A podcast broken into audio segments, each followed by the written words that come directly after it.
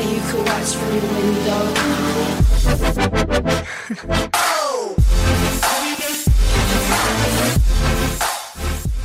Sziasztok, srácok! Szia, Hexogy! Sziasztok! Szia, Cservotocs! Sziasztok! És üdvözöllek, Kovács Jani! Hello, sziasztok, sziasztok! És természetesen üdvözöljük a kedves hallgatókat itt a mai adásban, amit 2022. október 17-én rögzítünk. A mai adás egy kicsit forbabontó lesz, ugyanis nem kizárólag Hex Pulse témákkal jöttünk nektek, többek között szó lesz a BSC hackről, ami hát lényegében érintőlegesen tartozik ide, de majd mindjárt meg fogjuk érteni azt, hogy miért jöttünk ezzel a témával. Ez valahol azért kapcsolódik ahhoz is, hogy a chain körülbelül, hát igen, már jó, jócskán egy évet várunk, és hogy miért jó az nekünk, ha még mondjuk fél vagy egy évet fogunk várni.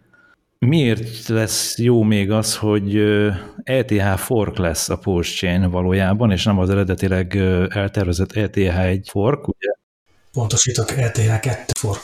Nagy különbség az egyes meg a kettes között. Amit most használnak, ugye az már ETH 2-es. Tehát a merge miatt ez most már az Ethereum 2-es, ami most fut. És az Ethereum 1 azért azért más volt. Még ha nem is úgy tűnik így felhasználói szempontból, a konszenzusa más volt. És ez valójában azt fogja eredményezni, hogy tényleg még egy évet kell rá várnunk? Egy fél évet, egy évet? Szerintetek? Á, szerintem nem kell ezen. Állítólag valamöllig streambe mostanda Richard említette, hogy talán két hónap vagy három hónap, és elérjük a fenekét a medvepiacnak. Igen, vannak ilyen, vannak ilyen mondások, de ugyanakkor meg ugye azt is mondja, hogy nem akarja időzíteni a piacnak az alját, szóval ezt nem tudjuk, hogy mennyire igaz, nyilván spekuláció, de az a lényeg, hogy nem tudjuk, hogy mennyi időbe fog telni. Én azt vettem ki a szavaiból, hogy ez az Ethereum 2.0 meggyorsította gyakorlatilag az ő folyamatukat, mert sokkal egyszerűbb a konszenzus, és ugye oké, okay, Golang beírják, nem Solidity-be, de meggyorsította a folyamatot az, hogy az Ethereum 2.0 mennyivel egyszerűbb, és már alapban proof of stake. De, de ez pont, hogy a malmukra hajtja a vizet, ugyanis most független attól, hogy medvepiac van, nekik még ez újabb hónapok munkája. Tehát most valójában újra kell írniuk, vagy át kell írniuk a szoftvert, így most mire végeznek, addigra talán a medvepiacnak is vége? Nem, én szerintem csak elérik a alját, de viszont, de viszont több mint valószínű, hogy ezen a szinten fog, vagy azon a szinten fog, mikor elérjük a alját, azon a szinten fog stagnálni még lehet, hogy két évet is. Hát azért csak nem. Nagyon régóta masszírozzák már a kódot, hogy, hogy jó legyen, de, de nem tudtak még mindent kiszedni belőle. Szerintem ott azért egy baromira okos tím van, aki nagyon-nagyon jól tudja, hogy mit csinál. Bar- nagyon jól tudták azt, hogy jön az Ethereum 2.0, nagyon jól tudták, hogy ott milyen konszenzus lesz, nagyon jól tudták azt, hogy um, szeptemberben ez meg fog történni. Szerintem ők, ők erre már előre felkészültek, és ezt mind már belevették a, a roadmapbe, tehát ez benne van, benne volt már eddig is. Szerintem a Richard is meglep, meglepte az, hogy ténylegesen megtörtént szeptemberben a merge az Ethereum merge. Ugye az Ethereum tipikus arról, hogy nagyon sokáig ígérgetnek, aztán sokáig nincs meg. Jó, szoftver nehéz, máshol is történik ilyen, semmi baj, de kicsit meglepte őket. Viszont ez egy jó dolog is, mert a, a, ez az Ethereum 2-es nagyon sokszor auditálva volt, nagyon sok teszteken ment át keresztül, tehát jól van megírva az a Ethereum 2-es konszenzus, hogy ha tényleg nem tudják olyan biztosra, olyan megbízhatóvá írni a Pulse Chain-t, ami a, eddig ugye a PSC fork lett volna, akkor lehet, hogy még mindig megéri szinte újból kezdeni, és a, és a Ethereum 2-es kódot forkolni. Hát szerintem mindenféleképpen megéri az Ethereum 2-es kódot forkolni, már csak azért is, mert ahogy kivettem a szavaikból, hogy ha azt forkolják, akkor megkapjuk gyakorlatilag utána az összes Ethereum-ra érkező újítást is, tehát később majd a shardingot, meg még mit tudom én, mit, ami majd jön Ethereum-ra, az mind implementálható lesz Pulse is. Igen, egy jól tesztelt, auditált robusztus kód, amire lehet építeni. Erről töltöttem fel egy YouTube sortot is, hogy én ezt úgy várom, ezt a, én ezt úgy gondolom ezt a várakozást, magában, mint hogyha egy hex stake lenne, ugye delay gratification, tehát hogy majd később hozzájutok, és szerintem minél jobban feszíti, annál nagyobbat fog durranni a végén. Főleg, hogyha tényleg a piacnak az alján indítja el, már pedig Richard nem hülye, meg a, a fejlesztői se hülyék. Szerintem ők ezt nagyon jól tudják, hogy, hogy mikor, mit, hogyan csináljanak. Az egyik fejlesztő úgy definiálta, hogy olyan, mint egy rakétát tervezni. Ugye most kell mindent megcsinálni, mert amikor már kilőtted, akkor már az már úgy megy. Tehát ott már nem nagyon tudsz semmit se csinálni.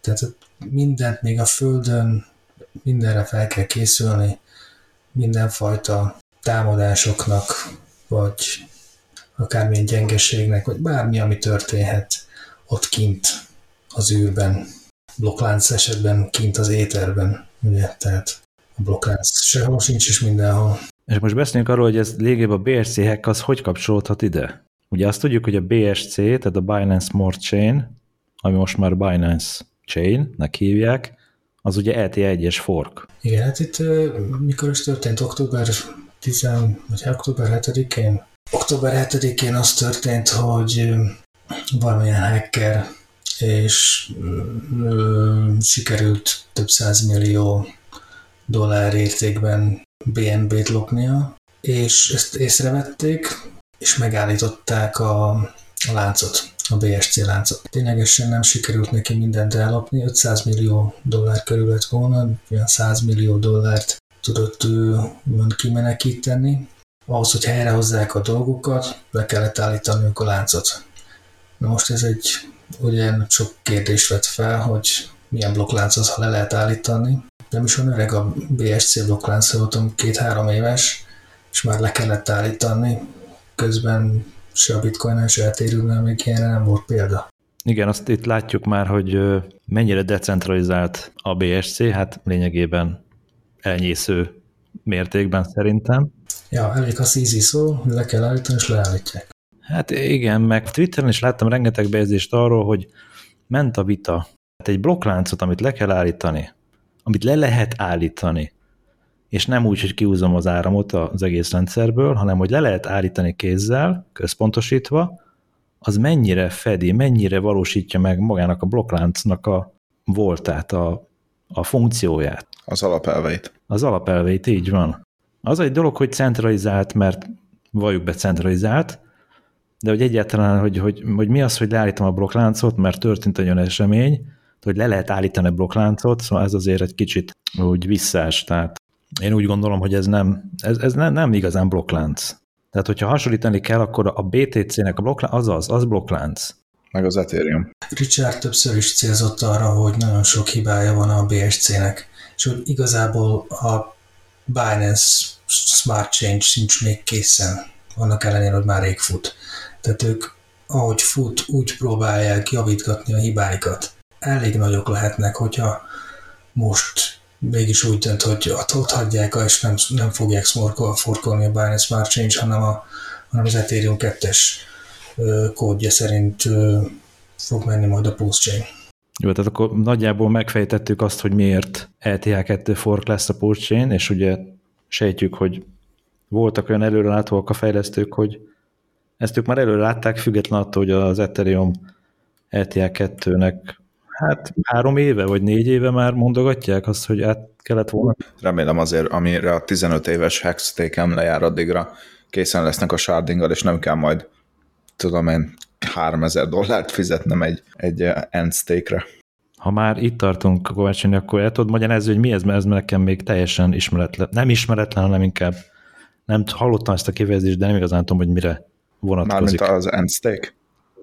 Sharding. Ja, sharding. Igen. Ja, ezt inkább Hexogy fogja jobban technikailag elmagyarázni.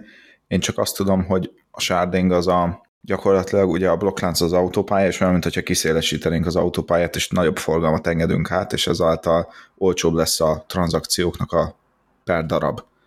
Tehát a tranzakciók darab száma olcsóbb lesz, és így versenyképes tud maradni az Ethereum, mert um, ugye most, főleg egy bull marketben, ugye a Levi is küldte a screenshotot, hogy 7000 akárhány száz dollár lett volna, a, amikor a, az épp a Yuga Labs-nél elindult valami land sale, akkor 7000 valahány száz dollár lett volna a tranzakció, csak a tranzakciós díj, és ugye a sharding az ezen segít. Tehát ez az autópálya matrica, hogy olcsóbb. Hát, hát több autó férjen az autópályán ennyi.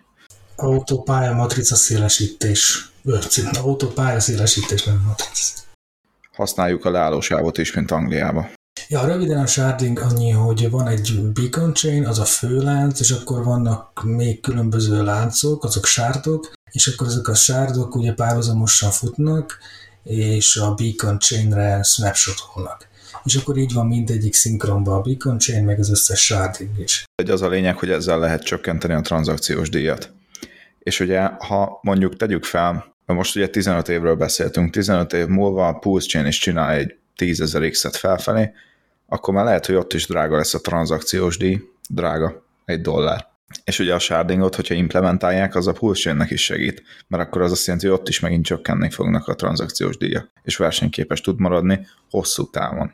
Igen, tehát egy tranzakciós díj esetében két módon lehet ugye valami, valahogy feltornázni a tranzakciónak a díját. Ugye egyik az, hogy ha én jól gondolom, persze javítsatok ki, hogyha nem, tehát hogyha magyar, magyarul nagy a, az igény a tranzakciókra, akkor ugye a darab tranzakciók mögötti darabszám is emelkedik, és a másik pedig az, hogy ha magának a natív token, natív coinnak a, az érti, árfolyama emelkedik.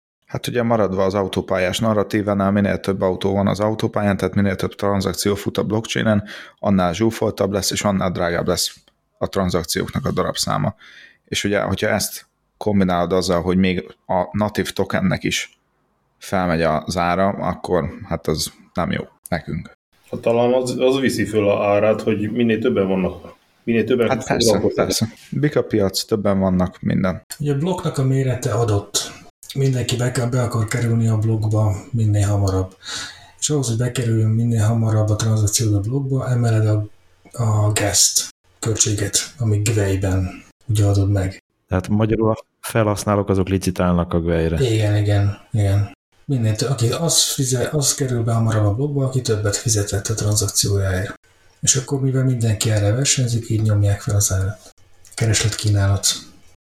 Azt még hozzá kell tennünk a Pulse Chain LTA 2 fork témához mindenképpen, hogy ugye jön a testnet V3, ami véletőleg már az LTA 2 fork testnetje lesz. A V2-es testneten, tehát a LTA 1-es fork Pulse Chain-nél ugye három másodperces blokkok vannak. Na de az ETH 2 fornál ez egy kicsit másképp működik. Hexogy, ez, ez hogy, hogy történik? Szerinted hogy lesz ebből gyors hálózat, gyors blokkvalidáció, hogyha az ETH 2 fork esetében ez a három másodperc nem fog megmaradni? De lehet, hogy meg fog maradni, szerintem hagyjuk magunkat meglepni. Itt nem akarok különböző találgatásokba menni, mert ha nincs megbízható információ ezzel kapcsolatban, akkor inkább én se találgatnék, hogy hogy is lesz. Testnet V3 lesz, az biztos, mikor, nem tudjuk, két hét, tudjátok. De ez lesz az első Ethereum 2-es fork a világon. Tehát az összes Ethereum forkok, Avalanche, BSC, Polygon, ezek mind az egyesből indultak. Kettesből még nem volt fork. És ez lesz a Pulse Chain.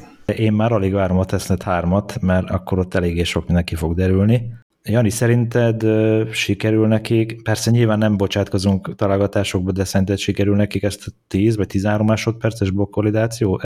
Csak annyit mondanék így, amennyit információt így összeszedtem, hogy a Golangbe bízok, hogy ez gyorsabb. Egy csomó mindent ugye solidity kívül írnak meg Golangbe, és ezzel talán sikerül rajta gyorsítani. Ennyit tudtam kihámozni belőle de mondom, megint nem vagyok fejlesztő. Nekem nagy úgy, erős a gyanúm a, a, az, a, amiatt, hogy ez idén már nem fog elindulni, tehát sajnos nem lesz 2022-es karácsonyunk Pulse hiszen még a V3-as tesztnet sincs kezünk között. Reméljük azért, hogy a két éves Pulse Chain várakozást azt be tudják tartani, mert ugye, ha jól tudom, ha jól számolom, akkor jövő nyáron lesz két éve, hogy elindult a Pulse Chain-nek az áldozási időszaka. Ugyanaz az, ezen adás előtt nem említettük téma, témaként a Xent, a Xent token illetve ennek a mintelését, ugye ezt pár hete, két hete indult talán különböző láncokon, most már nagyjából negyedik vagy ötödik láncnál tartunk, amire lehet Xeng tokent mintelni. Itt a Hex közösséget ez nagyon megosztotta egyébként, azt vettem észre a Twitteren is, hogy két tábor van. Van, aki mintelt, és nagyon szereti, meg lelkes a Xen token iránt, és van a másik tábor, aki hát megveti teljes mértékben, mert hogy ez teljesen ellent mond. Talán a hexikánok elveivel, vagy nem is tudom. Erről nektek mi a véleményetek? Először is, én 2021 március óta vagyok kriptóba, tehát akkor a hatalmas nagy kriptó tapasztalatom nincsen, inkább lelkesedésem van.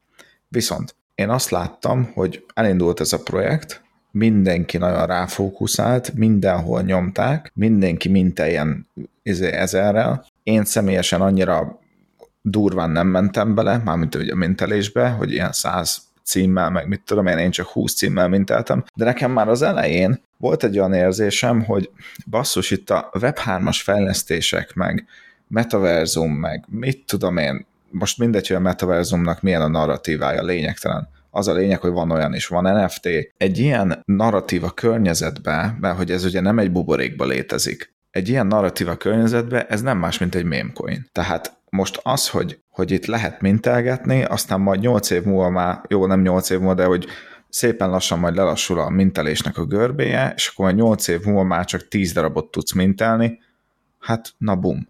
Tehát, hogy, és akkor mire használható. És aztán én úgy voltam vele, hogy sokan ráugrottak nagyon a csoportba, hogy hú, ez jó lesz, mit tudom én, és akkor úgy voltam vele, hogy át jó rendben, akkor, akkor ők biztos jobban tudják, rendben elfogadom, hogy nincs olyan tapasztalatom, akkor ez biztos jó lesz. És akkor minteltem én is 20 címmel, aztán látom, hogy most már azért eléggé megosztja a Hex közösséget ez a projekt, hogy akkor most jó-e, vagy nem jó, vagy helyén való ez, vagy nem.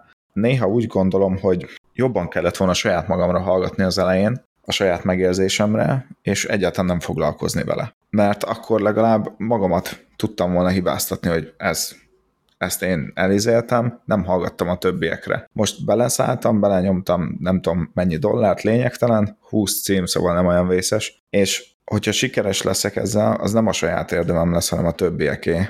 Azért, mert csak hallgattam rájuk. De ennek, tehát ennek az egész zennek én nem látom, hogy hol a haszna. Én hallottam már, hogy a, a közösség épít rá projektet, meg burn funkció, meg mit tudom én, de jelenleg ez így egy üres kenyér. Egy üres kenyér olyan környezetben, hogy már lehet pizzát meg Gordon Ramsay hambit kapni. Teljesen egyetértek veled egyébként, tehát én, nem, én sem látom, hogy mi a mögöttes érték, vagy mi a mögöttes cél, tehát ez tök jó, egy hobby projekt, hogy készítsünk valamit, minteljük, mit a Polygon, Avalanche, nem tudom, BSC, meg mindenre, de igazából nem, nem látok. Én, én is minteltem, most ezen nincs semmi titok, de valójában a, a, a reményen felül, hogy ez most nem tudom, majd megduplázom, megtízszerezem, megszázszorozom ezt a mintelési gas fee, tehát amennyibe ugye került a mintelés, ezen felül, ezen kívül semmit nem látok, ami miatt gondolhatnám azt, hogy van értelme ennek az egésznek.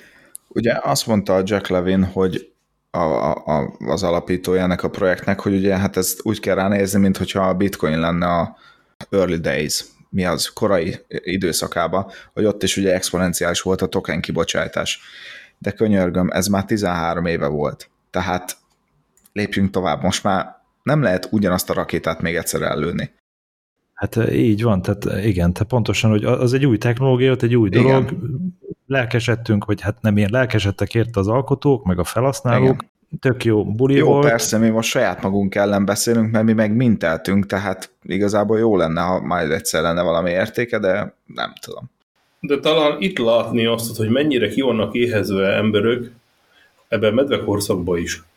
És a másik, hogy mit fog csinálni, vagy milyen, milyen cirkusz, vagy, vagy milyen lehetőség lesz abban, amikor elindul a pulsz, mennyien fognak belecsatlakozni. Ja, igen, hát végül is ez egy ilyen társadalmi kísérletnek jó volt.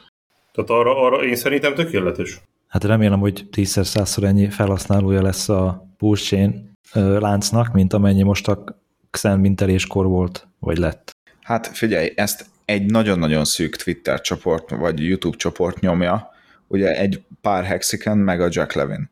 A Jack Levinnek van 360 ezer követője Twitteren, meg egy pár hexiken, más nagyon nem, nem tudom, hogy beszél-e róla. Viszont a Pulse az teljesen más kávéház lesz. Ott azért Bitboy kriptó is bele fog szólni a dolgokba például. Szerintem nem lehet összehasonlítani a kettőt. Én értem, hogy mit akart a Jack elérni, hogy játsszuk újra a bitcoin kezdetét. Játsszuk azt, hogy mindenki saját magának hoz létre tokeneket, és majd van egy kis költsége, egy kis áramköltség, vagy egy kis Ethereum tranzakció költség. Na de hogyha ha itt jöhetnek, bárki csinálhat, tehát ember, gép, akárki, és több éven át hozhatják létre, és csak azért hozzák létre, mert el akarják adni, tehát nem stékelni akarják, mert ugye szent is lehet stékelni, akkor a valójában elveszik az, ami miatt, amit ez el akart érni. Hogy ez elterjedjen, és ingyen használják, ingyen jussanak hozzá emberek a kriptójukhoz. Ha mindenki eladja, mert 8 évig ingyen igényelni lehet ezt a tokent bőséggel, ez ha több tízezer darab naponta, akkor hogy fog kinézni ennek a grafikonja? Több éven át esik, egy kicsi kis pumpák, most hogy fog ez elterjedni, hogyha azt látod, hogy több éven át csak lefelé megy az árfolyama? Szerintem ez nem kell több év, elég lesz egy. Amit mondtam már így eh, az adáson kívül, hogy ennek csak az adhat értéket, hogyha nagyon-nagyon megdrágul a mintelés, és az emberek elkezdik a piacról venni, ahelyett, hogy mintelnék. De akkor is megveszed, oké, okay, és akkor mire használod? Dogecoin 2.0 vagy mi? Tehát, hogy érted? Megveszed, nálad van, jó, oké. Okay. Na és? Ettől azért mostanában már több kell. Hópium. Ja, hópium. Mikor elindult a Hedron, rögtön a legelején abban se láttatok nagy, vagy nem láttunk szerintem nagy fantáziát. Jó, meg volt szabva, hogy mi véget indul el. Azért szerintem össze se lehet hasonlítani a kettőt. Igen, a most, Hedron ma, az most egy már így komoly lehet projekt. hasonlítani. De előbb-utóbb csak ennek is lesz valamilyen értelme. Óriási különbség, tehát a Hedron nem hozhat létre magának akárki, tehát annak hextakernek kell, legyen. Na jó, én csak azért hoztam fel a Hedron, mert ugyanúgy talán első ilyen, ilyen kriptó, aminél ott voltam a születésén, vagy a indulásán.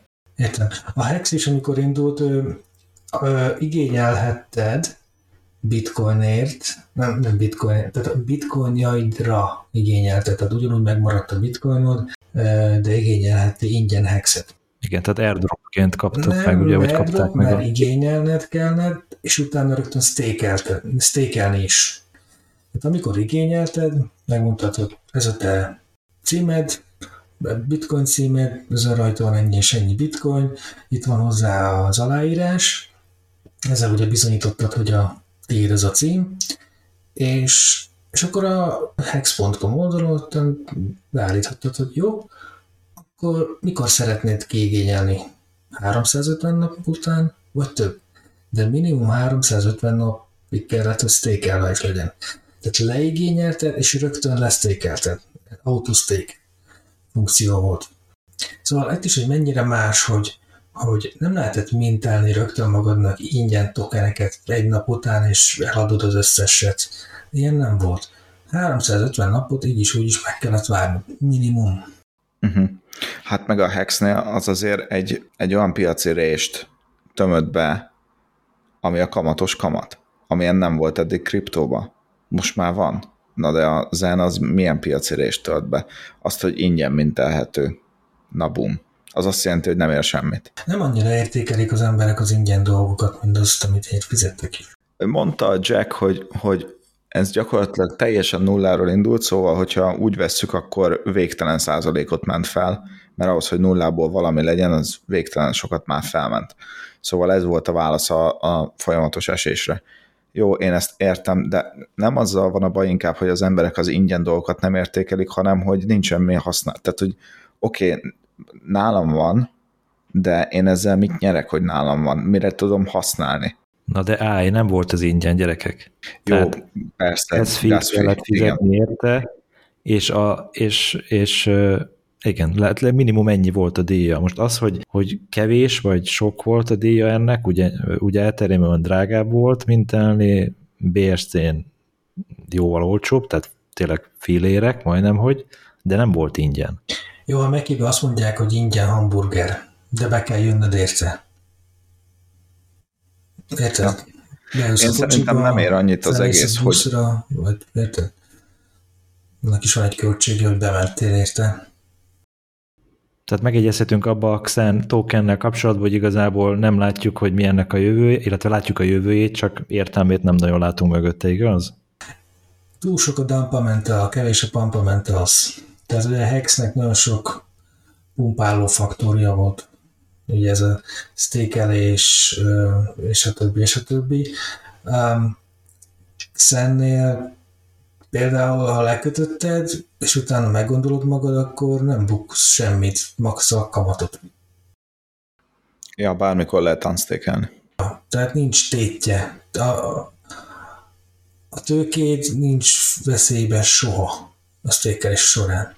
Ő ezt azért hozta, be, azért hozta létre, hogy újra csinálja a bitcoint, és uh, új embereket vonzon be kriptóba, ugye csak a fee-t kell kifizetni, ami mondjuk Polygonon uh, nem is tudom, 5 dollárból mintelhetsz akár 500 walletet is, mert annyira olcsó a, a fee, és az, aki teljesen új kriptóba, és nem akar semmi pénzt beletenni, beletesz 5 dollárt, szépen uh, rommá minteli magát, és akkor játszadozhat a, a tokenjeivel.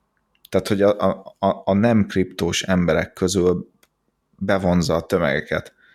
Ez lett volna a célja, csak őket inkább az ár mozgás az, ami meggyőzi, mint az, hogy jé, most itt vannak ingyen tokenek, amivel játszhatok. Jó, oké. Én meg erre azt mondom, hogy ott a testnet, az is lehet játszani. Ja, azok is ingyen tokenek, azok, azzal is lehet játszani. De tesztedből nem lesz semmit. Ez így van? Így Hát ez így lehet, van, hogy de lehet, hogy, lehet, hogy Egy, egy rövid időn belül a, a Pulse vagy a, a Zenből se lesz semmi. Tehát és elindul ez a, a pulzon is? Vagy a Richard annyira, annyira haragudni fog rá, hogy kiírja? nem fogja tudni, mivel decentralizált, nem fogja tudni megmondani, hogy ki indíthat projektet a Pulse chain meg ki nem. Eleve elindult, és ami elindult, az másolódik, akár csak a hexen is. Tehát, hogyha minteltél Ethereumon, mondjuk egy évre rá, az mind másolódni fog, és majd ott is klémelhetsz. Igen, mindkét oldalon kell claimelned, igen. De hogyha nem így lenne, akkor is simán indíthatok akár te is, Cservotocs, egy projektet Pulse chain hogyha már élesbe el fog indulni, tehát senki nem fog téged megszankcionálni. Hát nem is lehet, ott is lehet, de hogyha már ilyet csinálsz, akkor ütközöl a- az alapelvekkel, a kripto alapelvekkel. A megmásíthatatlanság, cenzúramentesség. Jó, de figyelj, hogyha ha kopírolódik minden, akkor a éter miért nem kopírolódik, és miért kapsz csak annyi pulszt, amennyi étered van? Mert ott darabszámra másolódik, nem érték, nem dollár értékre. A Richard azt volt az alapelképzelése, hogy a, a Hexnél ugye a bitcoinosoknak, a bitcoin tartó embereknek adott ingyen hexet. Na de most ők nem fogadták nagyon szeretettel ezt az ingyen pénzt, úgyhogy most úgy, úgyhogy most úgy gondolta a Richard, hogy akkor jó, hagyjuk az ethereum az Ethereum felhasználókat, őket jutalmazzuk meg ingyen tokenekkel, viszont nem az Ethereum maxikat, mert ők hasonlóan viselkednek, mint a Bitcoin maxik, tehát ők, ők teljesen nem, nem fogadják el az egészet, elítélik, mit tudom én, és azt mondta, hogy hát akkor akkor barátaim, kapni fogtok egy Pulse tokent minden egyes Ethereum után. Meg hát ugye az lesz a blockchainnek a native tokenje. Tehát nem oszthat ki belőle végtelen, vagy nem végtelen, de hogy rengeteg sok millió darab számnyit, csak azért, mert valakinek van egy Ethereum a pénztárcájába. Akkor rohadt sok lenne a circulating supply. Nagyon sok token lenne elérhető hirtelen az indulásnál, az nincs senkinek se a javára. De nem tudom, Hexolgy, neked mi erről a véleményed? Öm, Jó van kitalálva, és a púz is, tehát a mennyiség, hogy, hogy pont annyi púz kapsz, mint amennyi ethereum hogy nem kell több. Annyi kell, hogy ki tud próbálni. Tehát ezeknek az ingyen pénzeknek van értelme, de csak annyi, hogy elérje azt, amit kell, hogy elérjen. Tehát, hogy valaki ki tudja próbálni, és hogy hogy működik, legyen tapasztalata vele. Ez olyan, a kóstoló a hipermarketben. Nem adnak kilónyi sajtot, vagy bármit, kapsz egy kis falatkát. de ez a kis falatkából te el tud dönteni, hogy neked ez bejön, vagy nem. És ez kb. ugyanígy működik a, az ilyen airdropoknál. De túl sokat kapnak, akkor, akkor azt eladják, és ez nem tesz jót az árnak. Szóval mindenki csak annyit kell, hogy kapjon, amennyi jár. És ne legyen olyan sok, hogy ártson az árfolyamnak. És hogyha ha, ha a Hex úgy indult volna, hogy nem a bitcoinosok kapják, hanem az ethereumosok, akkor lehet, hogy sokkal előbbre lennénk. Mert a bitcoinosok teljesen felesleges volt Hexet adni, hiszen nem is defiznek. Nem is tudják, mi a defi. Tehát Ethereumban mindenki ismeri a defit. Azért van Ethereumban, mert szereti a defit, szóval ez így, ez így egy kicsit kéz a kézben jár. És a Hex volt az első defi, ugye? Decentralized Finance. Nekik kellett volna adni, hogy ők próbálják ki leghamarabb ingyen, bérmentesen, hogy ez mit tud. Hát és lehet, hogy akkor a Hex az nem itt tartana, jól gondolom? Igen. Hanem mérföldekkel előrébb? Mármint népszerűségben úgy értem. Nem tudni. Nyilván ez is csak spekuláció, hogy mi lett volna, ha, de úgy érzem, hogy az ingyen pénzt is inkább azoknak kell adni, akik ténylegesen használnak, és nem csak az mondja, és ingyen, jó, eladom, kész, csokolom. Meg a, a X-nél ugye úgy volt, hogy, hogy rá volták kényszerülve sztékelni. Tehát ha ingyen akartad, akkor ki kellett próbálni, mi az, hogy sztékelés. Tehát meg kellett nézned, hogy mi az, hogy leigényled, eltűnik az a koly, és utána semmiből létrehozol belőle többet. Tehát ez így maga a csoda, hogy elküldesz egy fekete lyukba a nullás címre tokeneket, és eltelik egy idő, és utána semmiből hozod magadnak létre. És csak te vagy, és a kód. Jó, nyilván ott a számítógép, meg az internet is, de nagyjából ennyi. Nincsenek admin kulcsok, nincs egy nagy cím, ami osztogatják ki a hozamokat. Szóval ez százszerzalékosan tiszta defi. Nekem is azért tetszett meg az elején nagyon a Hex, mert annyira nem az, amit mindenki más, az összes nagy youtuber, meg az összes mainstream ember reklámoz, hanem, hanem levágja a sallangot, levágja a fizetős linkeket, és azt mondja, hogy itt vagy te, itt van a smart contract, enjoy. És mert én, én nagyon nem szeretem a bullshitelést, magánéletbe se. Ez meg ilyen direktbe a ponthoz, tehát hogy a lényegre tér. Nincs leverage trading, nincs, tudom én, nincs túl bonyolítva. Vagy te, stékelj, várjál, utána mintelt ki, amit van, és kész ennyi. Nincs egy nagy épület, sok alkalmazottal, nincs kidámpolja, nincs, nincsenek fenntartási költségeit, nincsen semmi, nincs áramszámla, internetszámla, ilyen olyan előfizetés, reklám, vannak reklámok Hexről, de mindenki valahogy saját zsebére csinálja. De van. És mi is itt vagyunk, teljesen ingyen. Soha senki nem fogja hinni, hogy mi itt összeülünk és beszélgetünk azokról a dolgokról, amit szeretünk, ingyen. Azt, a... Azt mondják, hogy anyagi érdekünkbe áll beszélni róla, mert nyilván ez bevonz új embereket, és minél többen vannak benne a projektben, annál jobban megéri nekünk, mert mi már régebb óta benne vagyunk. Ezt hallottam így, így másoktól. Igen, és ezért beszélünk arról is, hogy milyen, ki milyen szép házban lakik, mert szeretjük a házakat, és szeretjük, hogyha más is házakat vesz. Meg amúgy mi történne a Tesco-val, hogyha nem mennének be többé a vásárlók? Bezárna. Mit, mi történne a nem tudom, szomszéd virágossal, hogyha nem mennének többet virágot venni? Bezárna.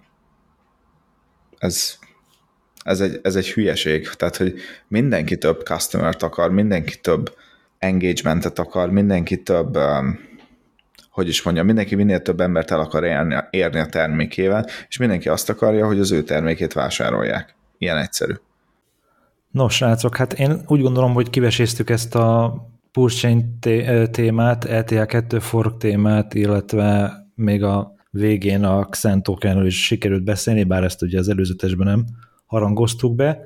Köszönöm szépen nektek a jelenlétet, remélem a kedves hallgatók is élvezték, vagy tudnak bele tanulni, illetve meríteni ötleteket a négyünk nézőpontjából. Köszönöm szépen nektek, köszönöm a hallgatóknak, jövő héten ugyanitt, ugyanekkor Sziasztok, srácok! Sziasztok! Sziasztok! Sziasztok, hello! Ha tetszett a videó, akkor dobjatok egy lájkot, és iratkozzatok fel a csatornára több hasonló tartalomért. Hogyha bármi kérdésetek lenne, azt nyugodtan hagyjátok itt a komment szekcióba. Mostantól hallgathatóak vagyunk podcast formában is, a Spotify-on, valamint Anchor FM-en. Weboldalunk is elérhető most már, az összes linket lent hagyjuk a videó leírásában, illetve a podcast leírásában. Köszönjük szépen, hogy hallgattatok minket, és sziasztok a következő videóig.